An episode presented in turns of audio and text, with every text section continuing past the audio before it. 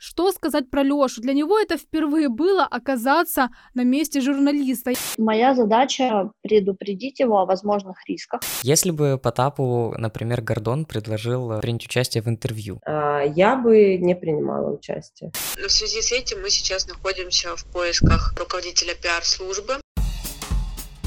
Привет, меня зовут Лёша Байдацкий, и я все еще не допиарщик. Мне 21 год, я студент, и я просто мечтаю стать по-настоящему крутым пиар-директором. К сожалению, этому почти невозможно научиться в университете, поэтому я решил учиться на опыте. В этом подкасте я общаюсь с опытными пиарщиками и рассказываю, как я применяю все эти знания в работе. Поехали!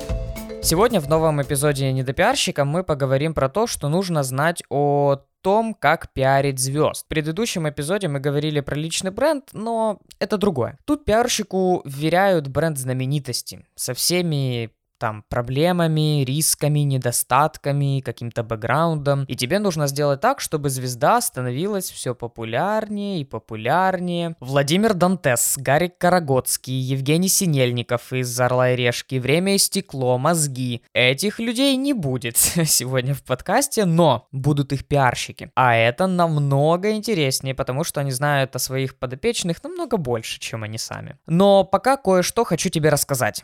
Между этим и последним эпизодом много времени прошло, это правда. Но на это есть своя причина. Дело в том, что я со своими коллегами снимал фильм. И кричал, мы ракеты боевые делаем как сосиски. Люди с, с утра, с ночи занимали очередь, чтобы подать заявление. В инженерно-техническом плане где решалось? Тут. Правильно, но не скромно. Космос – это, наверное, одно из немногих э, сфер человеческой жизнедеятельности, которая объединяет в том числе разные режимы, разные идеологии и объединяет фактически человечество. Илон Маск, Джефф Безос. Это документальный фильм про ракетостроение в Днепре. Когда-то еще Днепропетровск был космической столицей Украины, а сейчас эта отрасль вроде бы как переживает не лучшие свои времена. И мы решили узнать, как там дела со всем этим, и сняли про это фильм.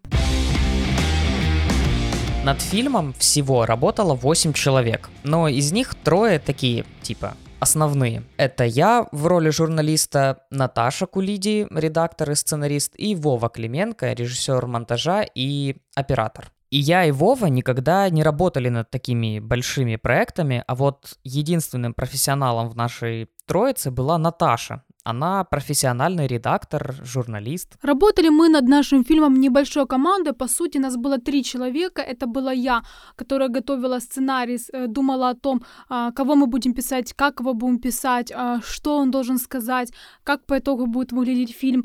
Был Вова Клименко, наш режиссер монтажа и по совместительству оператор. Да, работа была очень сложная. Хронометраж 51 минута, и было сложно монтировать. Почему? Потому что очень большой объем информации информации, очень много соединений, очень много переходов, перебивок, поэтому да, было сложно. Сложность еще заключалась в том, то, что снимался видеоформат слог 2, и он требовал постобработки, то есть покраски. И это принесло тоже очень большие трудности. На одну часть фильма 15 минут, э, так как у нас их три, у меня уходило около двух дней покраса.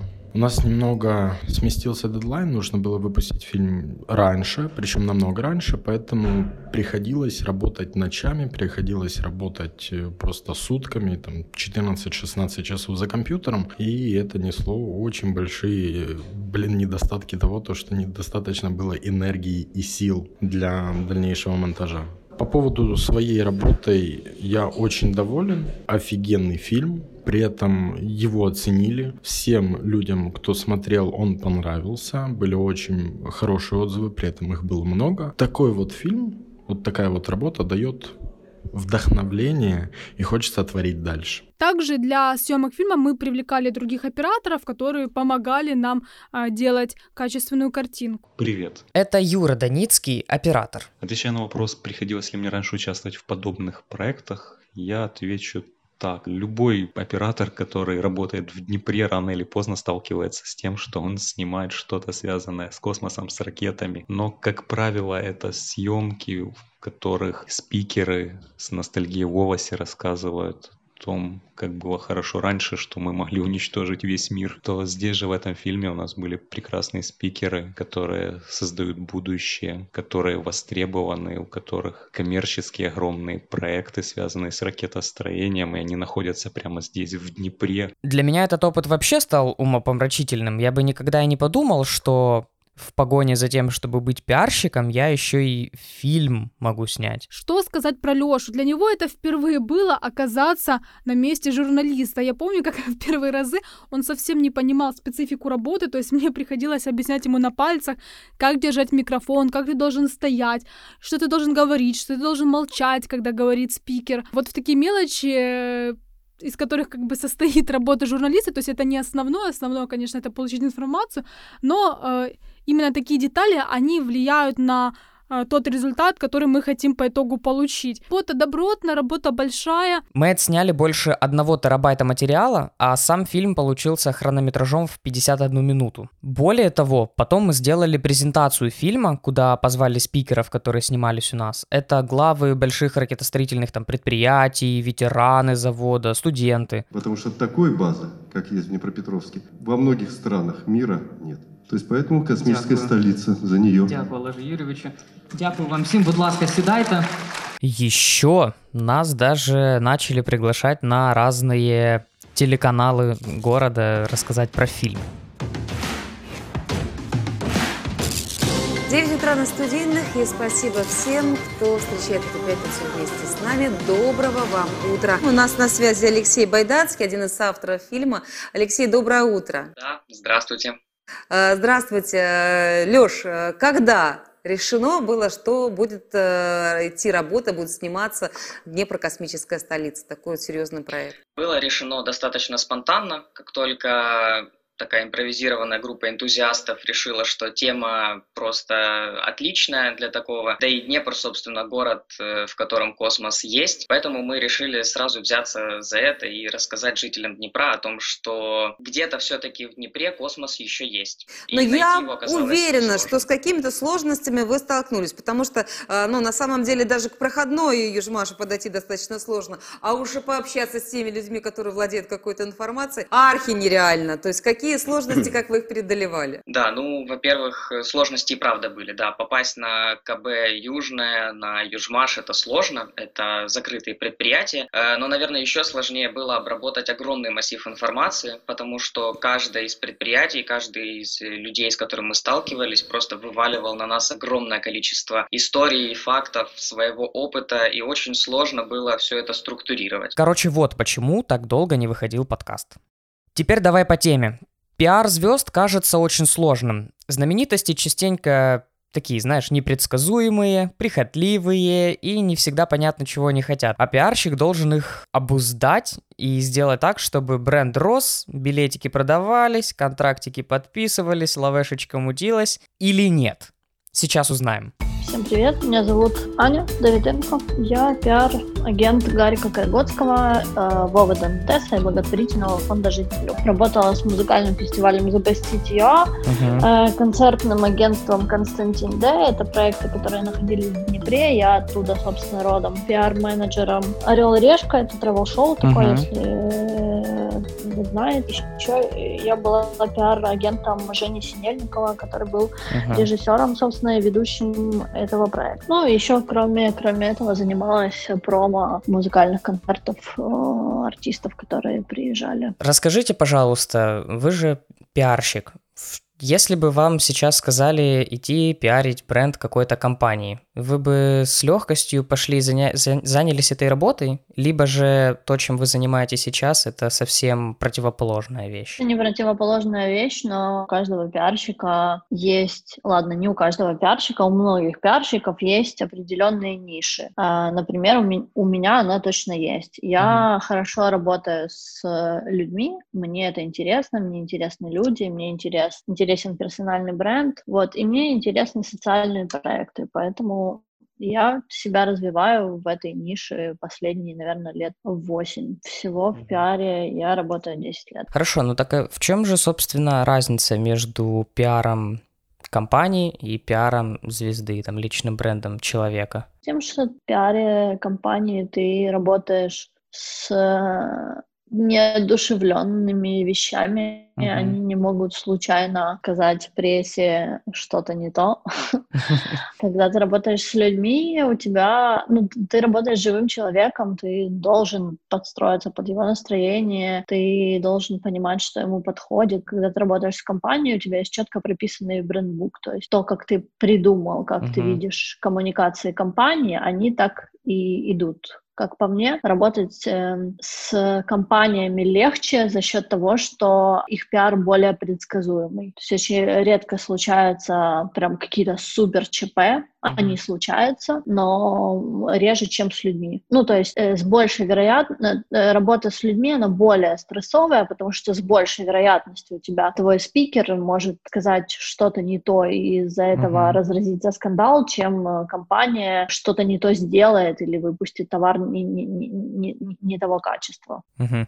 Ну, вы говорите, что вероятность того, что там э, спикер скажет что-то лишнее, там, повышается. У вас были прям реальные кейсы, когда один из ваших подопечных говорил что-то не то? У меня и Гарик, и Вова, а, мальчики, которые со своим мнением, я за mm-hmm. это их люблю, с ними, возможно, тяжелее работать чем с людьми, которые более прогнозируемые, которые больше говорят по брифу, которые больше говорят по заготовкам спичрайтеров. Uh-huh.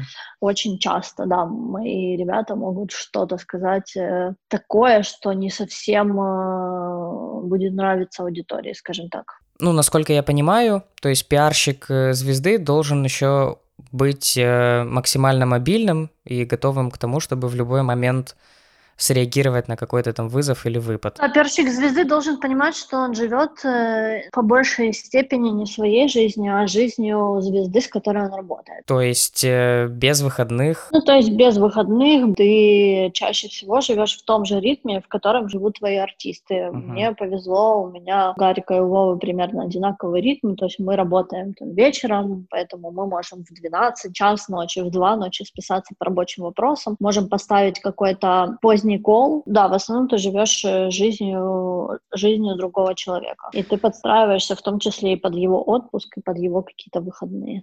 Вау, ну здорово. Я могу еще немного поспрашивать по поводу ваших обязанностей, потому что, ну, вроде бы как я понимаю, чем должен заниматься пиарщик. Но сейчас для этого эпизода я связываюсь с хочу связаться с пиарщиком многих э, знаменитостей, и очень часто оказывается, что пиарщиков у них как таковых нет. Есть э, концертные директора, например. Так вот, в чем разница концертного директора и пиарщика? Неужели концертный директор может по своему функционалу заменить пиарщика? Э, ну, это самая большая вообще э, особенность украинского рынка. Uh-huh. У нас многие артисты считают, что не нужен пиар, э, не нужно работать с коммуникацией. Эту функцию на себя берут разные люди, от, от концертного директора до продюсера, но это большая ошибка. Она на самом деле заслуженная, потому что долгое время на рынке пиара работали ребята без профильного образования. Это были бывшие журналисты, это были просто люди, которые умели писать пресс-релизы, общаться с прессой. Но на самом деле пиар — это не только про это. Пиар — это про формирование месседжей, которые несет артист. Это про его tone of voice, то, как он должен общаться со своей аудиторией. Это про те месседжи глобальные, которые он несет в мир. Это не только там условно организовать ему интервью, uh-huh. но и научить его разговаривать, научить его, его давать интервью таким образом, чтобы оно было интересным, чтобы и журналисту, и читателю было интересно интересно. Большинство моих коллег, к сожалению, они ставят конечной целью любого интервью не читателя, а журналиста. То есть они, э, э, у них в задачах поставить галочку, что они организовали интервью или новость. Но рост артиста, его популярность, узнаваемость, она же как раз заключается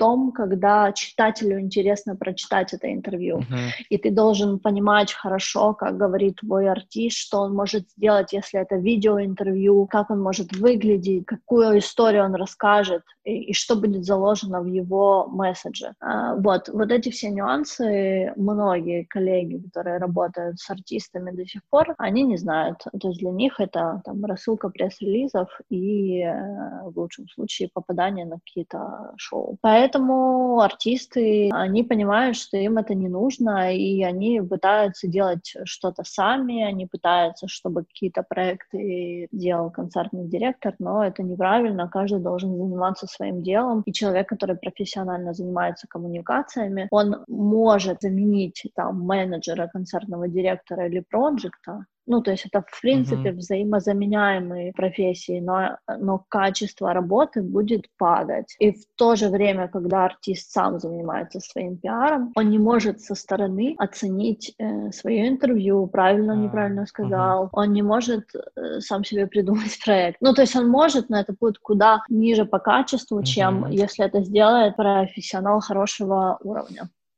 Окей. Круто. Я, честно говоря, очень хотел это услышать что пиарщик все-таки должен быть отдельный человек. Но думал, вы сейчас можете сказать, да, да, вообще, типа, функционал один и тот же, разницы нет. Фух, аж отлегло. А, я еще вот что хотел спросить. Э, если, например, там, э, Дантес говорит вам, что вот завтра он в Инстаграм там публикует сторис, например, где высказывает э, какую-то очень непопулярную точку зрения там по какому-то, не знаю, по какому-то там политическому, например, моменту. Вы же как пиарщик понимаете, что это вызов, что большая часть аудитории не согласится с этим. Э, певец там может, например, лишиться каких-то, не знаю, денег, контрактов и так далее. Что вы предпримете? Вы будете отговаривать его, либо воспримете это как новую данность, или если, например, в разрезе с вашими ценностями будет его мнение, может быть, даже бросите работать с ним. Как поступите?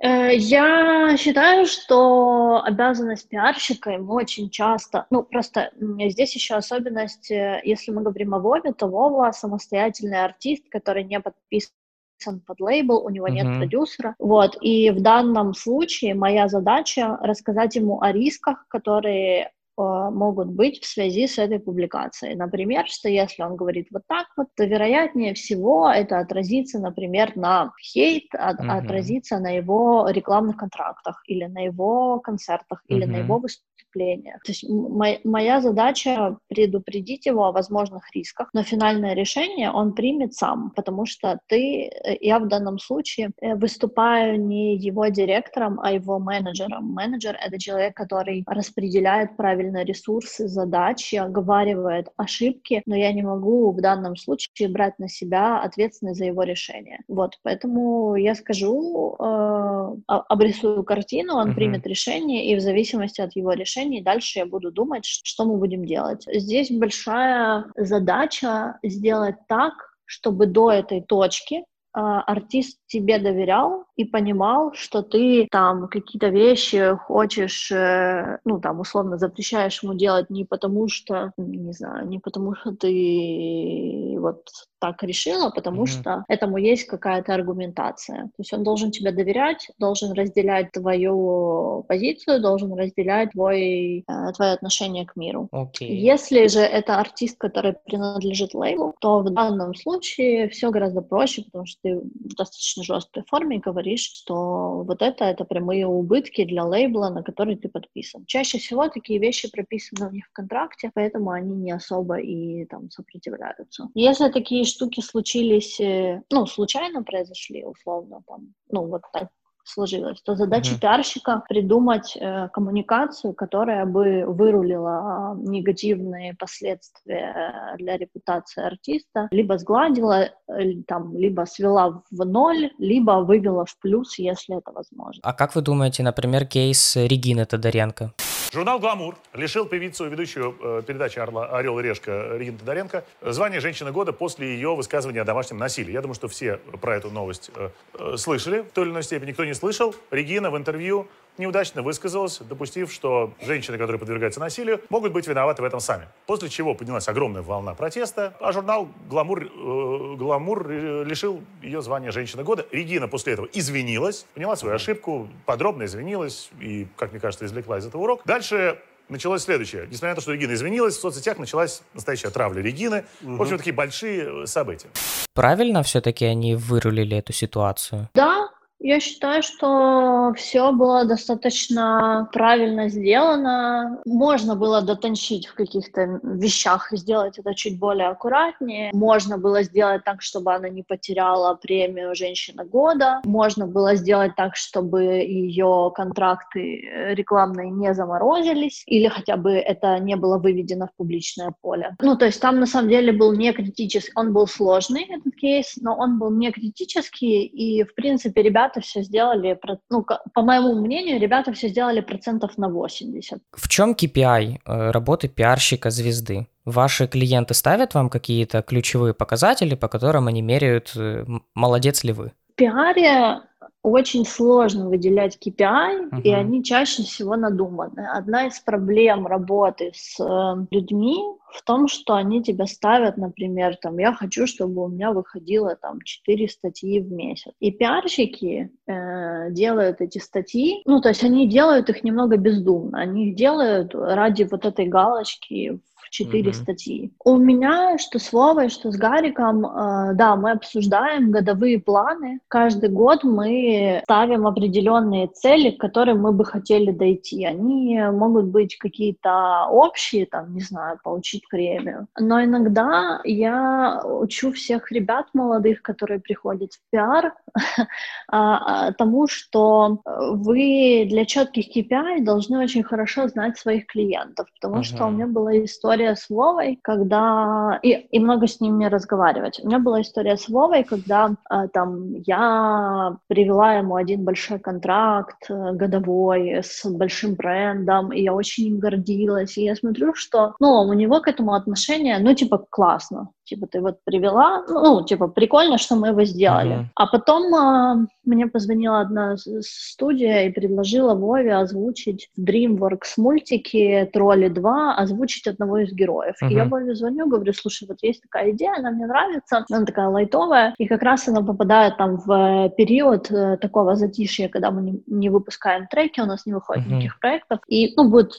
прикольное упоминание о тебе. И я понимаю, что человек загорается и говорит мне, блин, блин, я всю жизнь мечтал озвучить э, мультик. И все. То есть в этой точке ты можешь, ну вот все, что бы я не сделала в этом году еще, оно не затмит то, что он осуществил свою детскую мечту. Поэтому люди — это живой механизм, это что-то, что постоянно меняется в своих настроениях, желаниях. KPI эмоциональные и рациональные, они могут очень сильно отличаться. Типа рациональные — это там, вы понимаете, например, как у нас стояла задача с Гариком омолодить аудиторию. То есть мы uh-huh. в какой-то момент поняли, что у нас там проседает пласт а с 18 до 25 лет, которые знают Гарика. И мы придумывали шоу, где он может появляться. Там он тогда появился экспертом в топ-модель по-украински. KPI очень простые. Ты идешь по городу, и когда к нему подходят 18-летние девочки и кричат, о, можно с вами сфотографироваться, я понимаю, что они вряд ли читают его Facebook и знают его оттуда. А раньше раньше они там кричали, о, там, вы любимый писатель моей мамы, а сейчас А-а-а. они а. сами проявляют к нему интерес. Вот, собственно, твои KPI и решились. Ты там поставил цель, ты в нее бил, и ты видишь, как люди реагируют на это. Потом у нас было тоже для примера,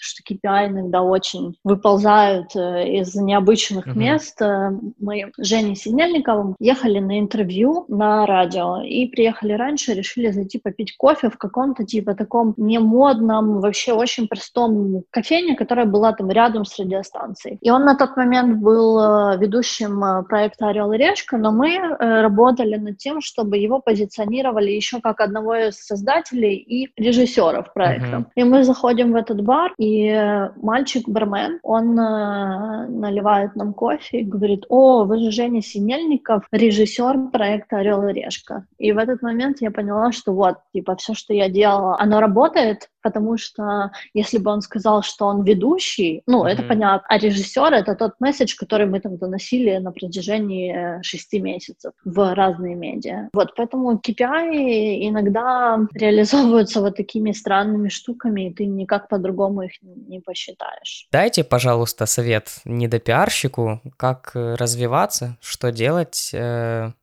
куда идут тренды, чему учиться. А, тренды идут в персонификацию. А, я считаю, что совсем скоро у тебя не будет у любого топ-менеджера компании будет свой отдельный пиарщик, который будет заниматься личными брендами. Э, этот тренд задал когда-то Стив Джобс. Все больше и больше мир стремится к покупанию предметов, э, еды, не знаю, всего не у бренда, а у человека. Им кажется, что проект, ну так они четче понимают его происхождение, поэтому uh-huh. мы покупаем телефон uh, Apple отчасти из-за того имиджа, который э, был у Стива Джобса. Мы хотим Теслу из-за Илона Маска. Мы хотим, uh, покупаем водку у Черняка и э, таких поинтов очень-очень-очень uh-huh. много, и становится все больше, больше, больше. В мире это давно очень большой тренд. Э, моя любимая, одна из любимых цитат Гарика — это «Сегодня побеждают бренды с лицом». Нам хочется, чтобы за компаниями стояли живые люди, и когда компании лажают, э, мы могли задать этим э, живым людям, мы могли задать вопрос, э, почему та или э, иная компания сделала что-то хорошо, и при этом, благодаря соцсетям, нам тоже хочется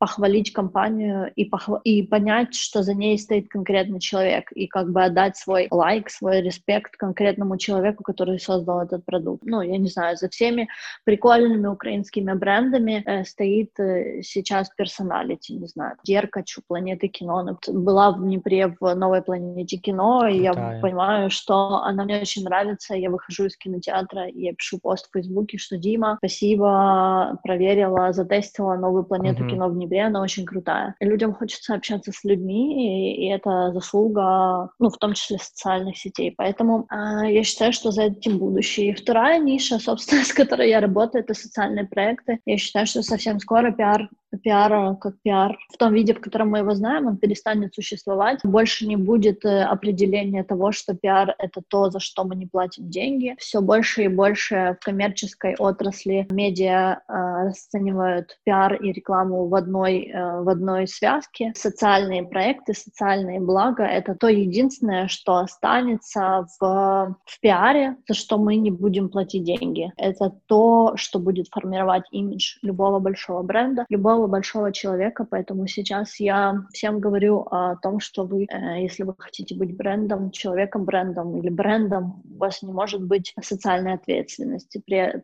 при всем при этом это не просто КСО стратегия в компании, это, это все. Это uh-huh. то, как работает ваша компания, то, какие рекламные кампании вы делаете. Этот год это очень ярко продемонстрировал. Все компании большие друг перед другом придумывали круче и круче социальные проекты, которые делали бы благо. Вот, это такие два больших тренда, на которые я бы советовала обратить внимание. Да, но у меня есть опыт, меня как-то пригласили стать что-то типа персональным пиар-менеджером одного э, генерального директора или даже владельца очень большой компании, и у нас не получилось с ним сотрудничество, потому что согласование всяких текстов занимало очень-очень-очень много времени. Просто как вы думаете, почему? Это очень сложно для э, таких непубличных э, директоров старой закалки выйти в свет?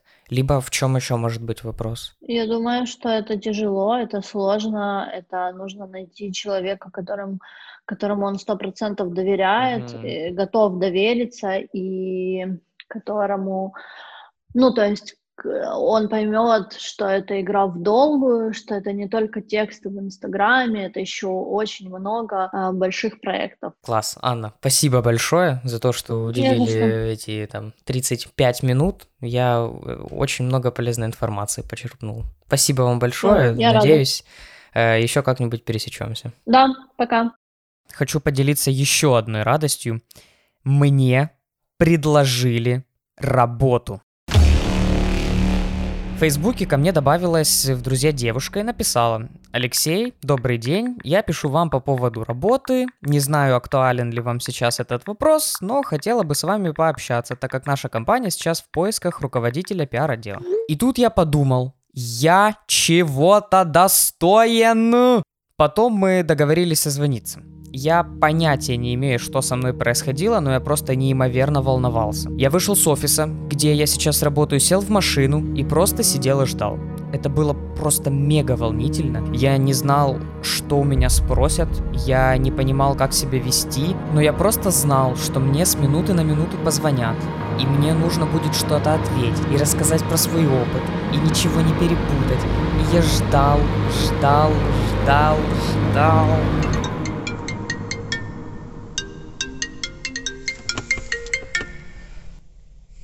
Алло.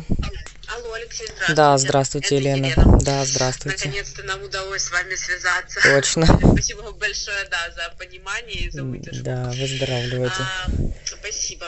Господи, зачем я это сказал? Она же уже... Короче, она переносила этот звонок из-за того, что болела. Но она сказала, что уже выздоровела. В общем, зачем я еще раз это пожелал? А-а-а! Алексей, э, я хотела несколько вопросов вам задать Мгм. и рассказать немножко о том, кого мы ищем. Угу. Скажите, пожалуйста, вы же на сегодняшний день э, работаете, правильно? я? Да, да. По вашим профилям в LinkedIn и Facebook. Это первый раз в жизни, когда я не пожалел, что у меня есть оформленный LinkedIn, Facebook, потому что я был уверен, что все рекрутеры дают совет, типа, заполните ваши соцсети, и ни хрена не смотрят на них.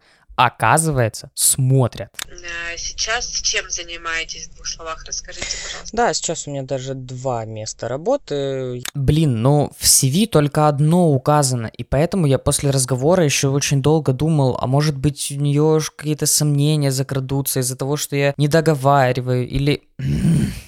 А как совмещаете эти две работы? Эм, Как, как, делаю и там, и там работу. Вроде бы как все нормально. Для меня было важно, чтобы ничего не скрывать от работодателя, чтобы все знали, что вот у меня есть еще место, и вс- всех это устроило, согласилась. Ну, при условии, что ни там, ни там работа не будет проседать. Ну, вроде получается. Нет, не получается. Я поняла. Но это на постоянной основе вторая работа или это Нет, временно? нет, нет, это временно, проект уже даже к концу подходит, поэтому, да. Хорошо. А, Еще что хотела спросить. Скажите, есть ли у вас резюме, а, ну, чтобы я могла показать э, нашему директору по маркетингу? А, ну, да, я думал, честно говоря, оно у вас есть. Да, конечно, могу прислать без проблем. Не-не, резюме нету, к сожалению. Вы же мне не скидывали, кажется, в Facebook. Да, да, точно не скидывал. Да, конечно, без проблем. А это меня вообще обескуражило. Я думал, что у нее есть мое резюме, и она все обо мне знает и звонит, потому что ей мое CV понравилось. Она его еще даже не видела. Хорошо, давайте расскажу, кого мы ищем. Мгм. Немножко о нас. Ну, нас наверняка знаете, да, сеть Да. продуктовых супермаркетов. А, вот, мы э, недавно к нам, ну как недавно, полгода, может, где-то, может, чуть меньше у нас э, в компании новый э, маркетинг-директор. Сейчас набирает себе в команду, ну, новую команду. Ну, не, не совсем новую, чтобы Мгм. правильно меня поняли. Не, не так, что пришел, всех уволил.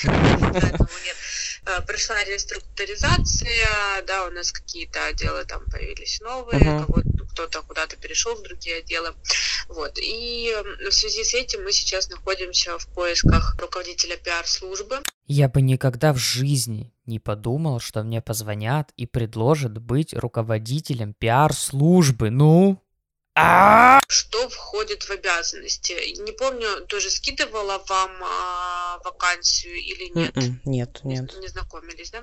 Хорошо, давайте тогда расскажу. Смотрите, основные задачи это разработка пиар-стратегии, а, медиапланирование по внешним коммуникациям, организация работы по связям с общественностью и СМИ, а, управление узнаваемостью бренда на рынке, а, формирование и контроль бюджета пиар-компаний и а- анализ э, их эффективности. Мгм.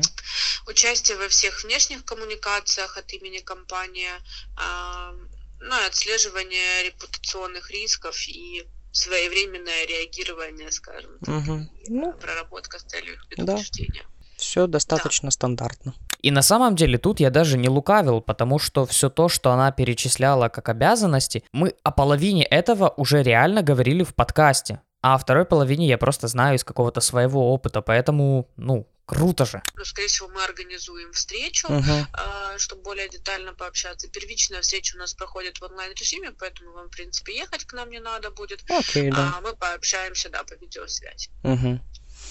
А, окей, без проблем, да, сейчас э, в течение, там, не знаю, 7 минут пришлю вам э, резюме тогда. Хорошо.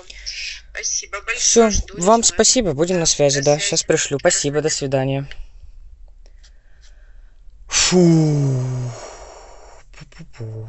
больше волновался, чем, чем дело казалось. Чем закончилось мое трудоустройство, расскажу тебе в следующем эпизоде. Так, давай вернемся к теме. Получается, что пиарщик не руководит звездой. Он скорее как психолог, такой наставник. Он просто помогает, поддерживает, а не говорит, что нельзя, а что нельзя.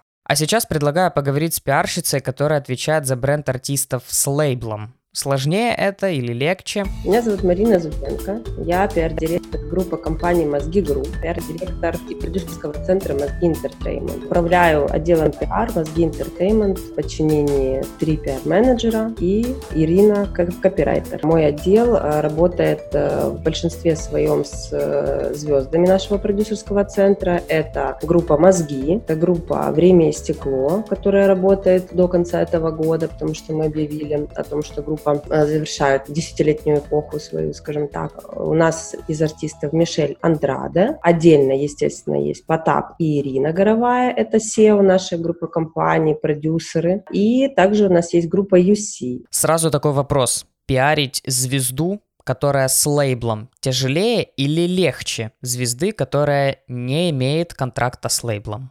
Сказать, что что-то тебя ограничивает в работе с артистами на лейбле, либо наоборот э, развязывать, честно, я не могу сказать. То есть вот у меня э, мой опыт, я за это безумно благодарна судьбе и людям, с которыми я работаю, всегда все шло по любви и по взаимному интересу, да, и у нас все всегда складывалось. Поэтому как артистами лейбла, так с артистами, которые вне лейбла, для меня э, нету преград никаких точно. Ну, то есть здесь важна синергия людей, которые работают. В нашем случае в Мозги Entertainment отношения с артистами, да, то есть все говорят о том, что есть мифические контракты, там, которые что-то запрещают, либо, либо там наоборот ставят какие-то ограничения. Вот в данном случае в Мозги Entertainment, слава богу, как бы такой вот истории вообще в принципе нет. То есть есть, конечно же, контрактные отношения, но они не являются преградами для чего-либо. То есть если мы о чем-то думаем, принимаем какие-то решения, строим стратегию по артистам, по дальнейшему развитию и так далее, то это все идет в компании вместе с артистом, артистом и идет от артиста. Десятилетний опыт, собственно, продюсерского центра Entertainment, да, который прошел свой путь, это Ирина и Потап, они прошли свой путь, когда только начинали быть продюсерами, собственно, когда сейчас уже являются лидерами рынка, они также пробовали много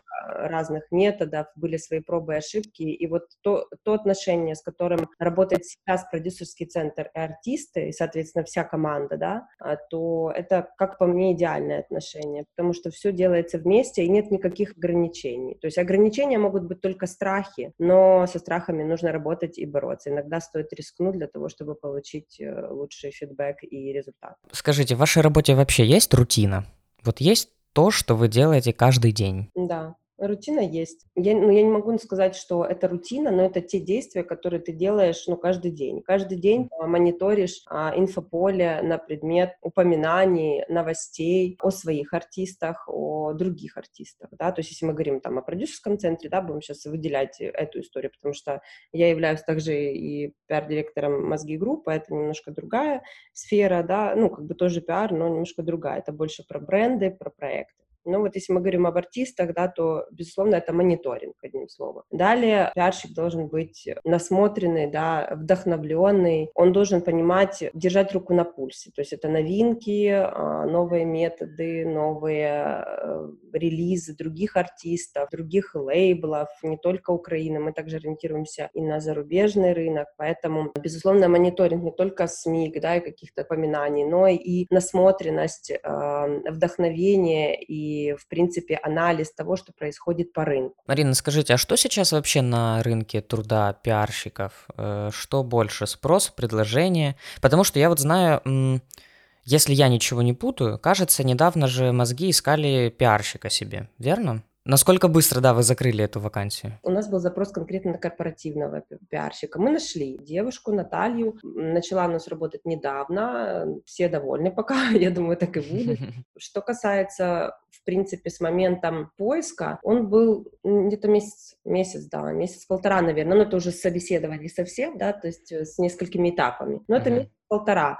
Я вам скажу, что, к моему удивлению, у нас э, HR вот, да, занималась поиском, безусловно, если мне что-то приходило, или Ирине ну, Горовой, да, то мы отправляли это все HR, он обрабатывал, потом уже я с Ириной мы смотрели, и уже там, ну, это несколько этапов, да, то есть у нас есть своя схема. Вот, но я вам скажу, что, к моему удивлению, очень много пришло как раз резюме с сайтов подбора персонала, ну, типа там Workaway, Работа.ua, uh-huh. то есть я думала, что наоборот пойдет, Э, больше в личные какие-то, да, истории, но там типа Facebook, мессенджер, почта, но вот больше кандидатов было конкретно сайта поиска работ, и, и Наташ, Наташу, которую мы взяли, она как раз вот ее резюме нам пришло с одного из э, сайта, ну, подобного. Uh-huh. Когда я искала пиарщика конкретно в отдел по работе со звездами, да, то есть тут, ну, зависит от вопроса, запроса точнее, то, конечно же, это все через личную почту, через личные контакты, через э, Facebook и другие мессенджеры мои. А, Ирины тоже Горовой, она перепост сделала. Большинство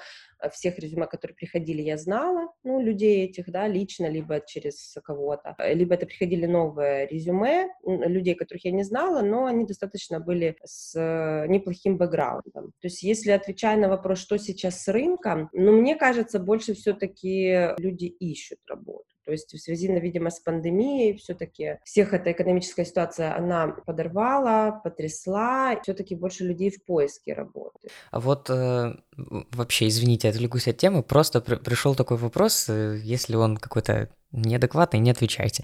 Если бы Потапу, например, Гордон предложил э, принять участие в интервью, вы бы согласились? Ну, я думаю, что мы бы в любом случае это обсуждали, безусловно, с Алексеем, потому что mm-hmm. Же не только артист, но он еще и продюсер, да, и 20 лет э, в прошлом году отметил на сцене, а, я бы не принимала участие. Угу, то есть вы бы ну, рекомендовали ему не принимать, то есть финальное решение за ним. Да, я бы не приняла. Скажите, что самое сложное в вашей работе? Самое сложное?